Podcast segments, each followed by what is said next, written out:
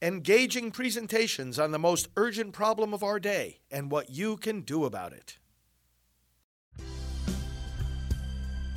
Now, the End Abortion Podcast by Priests for Life.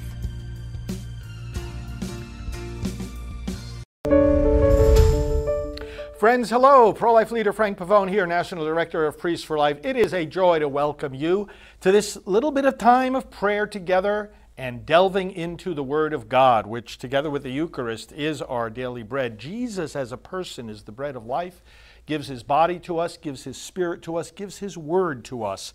So let's put ourselves in the presence of the Lord today, and once again in repentance and, and in eagerness to follow him. And uh, let's offer each other up to the Lord. Uh, our intentions, you can voice them in the comments and let us know how we can pray for you. In the name of the Father, and of the Son, and of the Holy Spirit, amen. Father, we do come before you as a community, as a body, as a living vine, as a living temple Lord, you bring us together in Jesus Christ. He is the head, we are the members. His victory over death is our victory over death. His conquering of sin is our forgiveness and redemption. And therefore, we eagerly embrace the gift of repentance. We do not presume on your mercy. We do not consider your mercy permission to sin, but we embrace your mercy and your, and your strength to avoid temptation as the beginning of a, of a new life, a new, new creation in Christ, as we all are. Forgive us whatever we have done to offend you, whatever we have failed to do to serve you, and enable us to embrace today the life of discipleship and to spur each other on to good works and to virtue in your name and for your kingdom. We pray through Christ our Lord. Amen. A reading from the book of Deuteronomy. Moses said to the people, And now, Israel, what does the Lord your God ask of you? But to fear the Lord your God and follow his ways exactly. To love and serve the Lord your God with all your heart and all your soul. To keep the commandments and statutes of the Lord, which I enjoin on you today for your own good. Think, the heavens, even the highest heavens, belong to the Lord your God, as well as the earth and everything on it. Yet in his love for your fathers, the Lord was so attached to them as to choose you, their descendants, in preference to all other peoples, as indeed he has now done.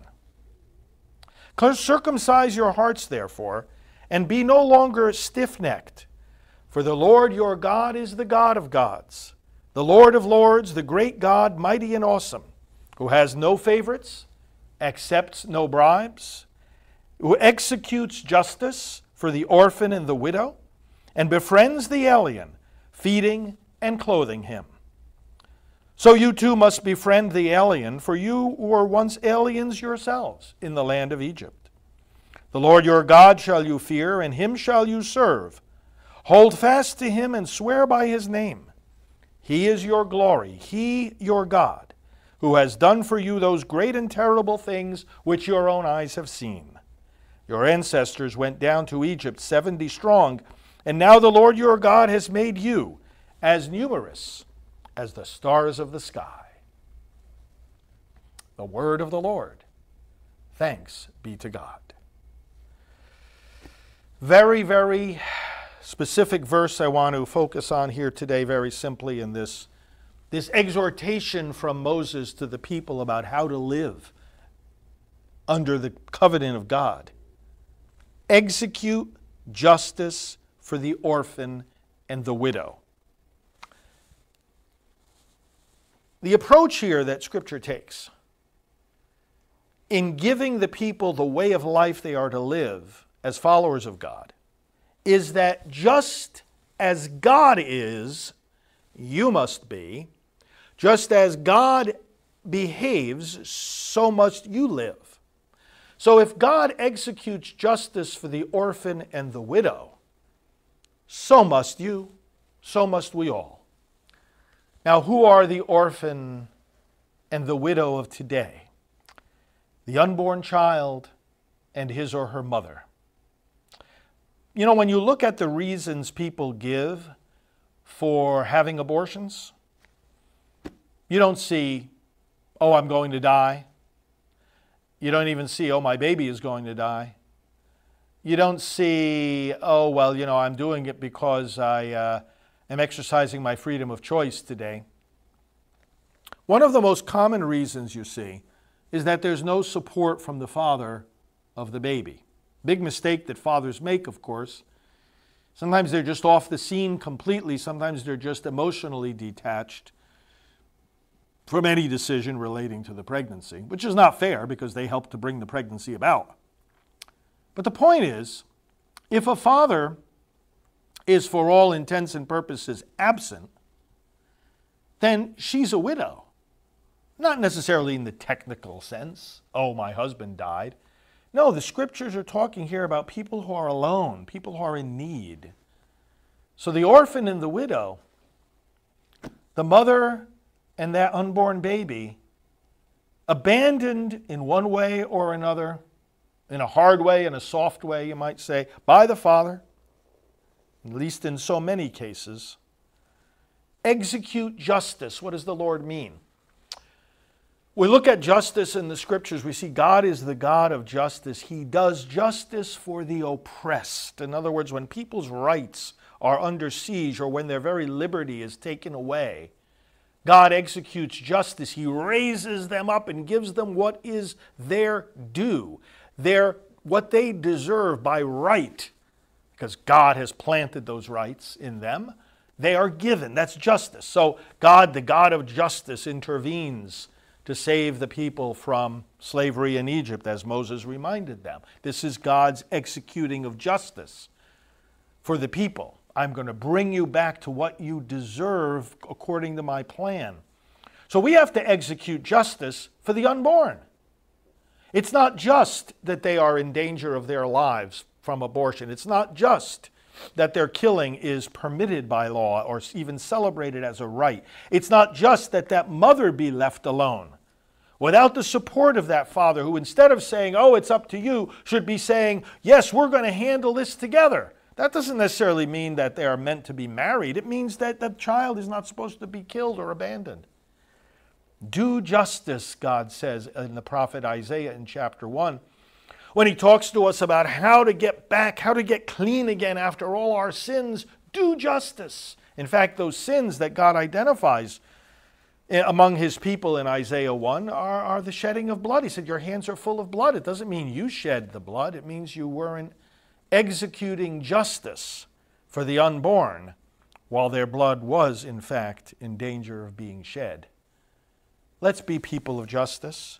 Let's serve the orphan and the widow of our time. Let's serve the unborn child. Let's serve that mother who feels so alone. Again, it's not freedom of choice that brings her to the door of the abortion facility, it's the coercive power of despair. Let's come against that despair. Let's execute justice. Let us pray. Father, receive the prayers of your people this morning, all those that are joining us who have expressed their prayer intentions. Listen to your people, Lord God, and execute justice where there is oppression, where there is need, where there is loneliness. Bring comfort where there is temptation to abort, Lord. Right now, all those who are tempted to abort, intervene and help them turn away from that violent, evil choice. Help us all, Lord God, to serve and follow you today. Bless our leaders. Bless those who are working for the greatness of America. First and foremost, President Donald Trump for all that he has done for this country when, when he was in the White House, for all he continues to do as he seeks the White House again. Bless him and bless his team, bless his family, bless all of us. Bless, Lord God, those who are working so hard today to advance your kingdom, to build up the culture of life. Bless us as we move forward. Bless the people of Ohio that they may have the wisdom to reject this godless, violent amendment that is being proposed for their Constitution to allow unlimited abortion, to destroy parental rights. Lord God, bless all the, the uh, states in our country. Bless those that protect the unborn. May they be steadfast in maintaining those policies. Bless those who have abandoned those policies. Bless them with repentance and conversion and bless those who are struggling to advance the protection of the unborn. that they may succeed. And now we all pray for all our needs in the words Jesus gave us Our Father, who art in heaven, hallowed be thy name. Thy kingdom come, thy will be done on earth as it is in heaven. Give us this day our daily bread, and forgive us our trespasses, as we forgive those who trespass against us. And lead us not into temptation, but deliver us from evil. For thine is the kingdom, and the power, and the glory, forever and ever. Amen. Hail Mary, full of grace, the Lord is with thee. Blessed art thou among women, and blessed is the fruit of thy womb, Jesus. Holy Mary, Mother of God, pray for us sinners, now and at the hour of our death. Amen. Glory be to the Father, and to the Son, and to the Holy Spirit, as it was in the beginning, is now, and will be forever. Amen. And tomorrow is the Feast of the Assumption. At prayercampaign.org, you'll see a novena for the Assumption. May I offer that prayer with you now. Lord Jesus Christ, you have conquered the power of death and opened for humanity the hope of eternal life in body and soul. You granted your mother a share in heavenly glory and did not allow decay to touch her body. As we rejoice in the Assumption of Mary, grant us new confidence in the victory of life over death and renewed reverence for the human body. As we honor Mary assumed into heaven, May we proclaim the hope of your gospel that you want every human life seated on your throne. May that hope strengthen us to protect every life here on earth. You live and reign forever and ever. Amen. Well, friends, it's so good to be with you. I pray for you each day, as does our entire Priest for Life team. You remember you can always leave prayer intentions at prayerintentions.org and you can always support our work at prolifegift.org. We appreciate it and we rely only on people like you. We'll talk to you soon. If you read the speeches of the Democrat politicians who support legal abortion in this country, you will read the words freedom, choice, rights, health, and the Constitution, but you will never hear about the very thing they are defending abortion. If you read the medical textbooks on how abortions are done, you'll read the words arms, legs, skull, bones, blood, dismember, and decapitate. The Democrats, as they promote unrestricted abortion, don't even have the courage to describe what they defend.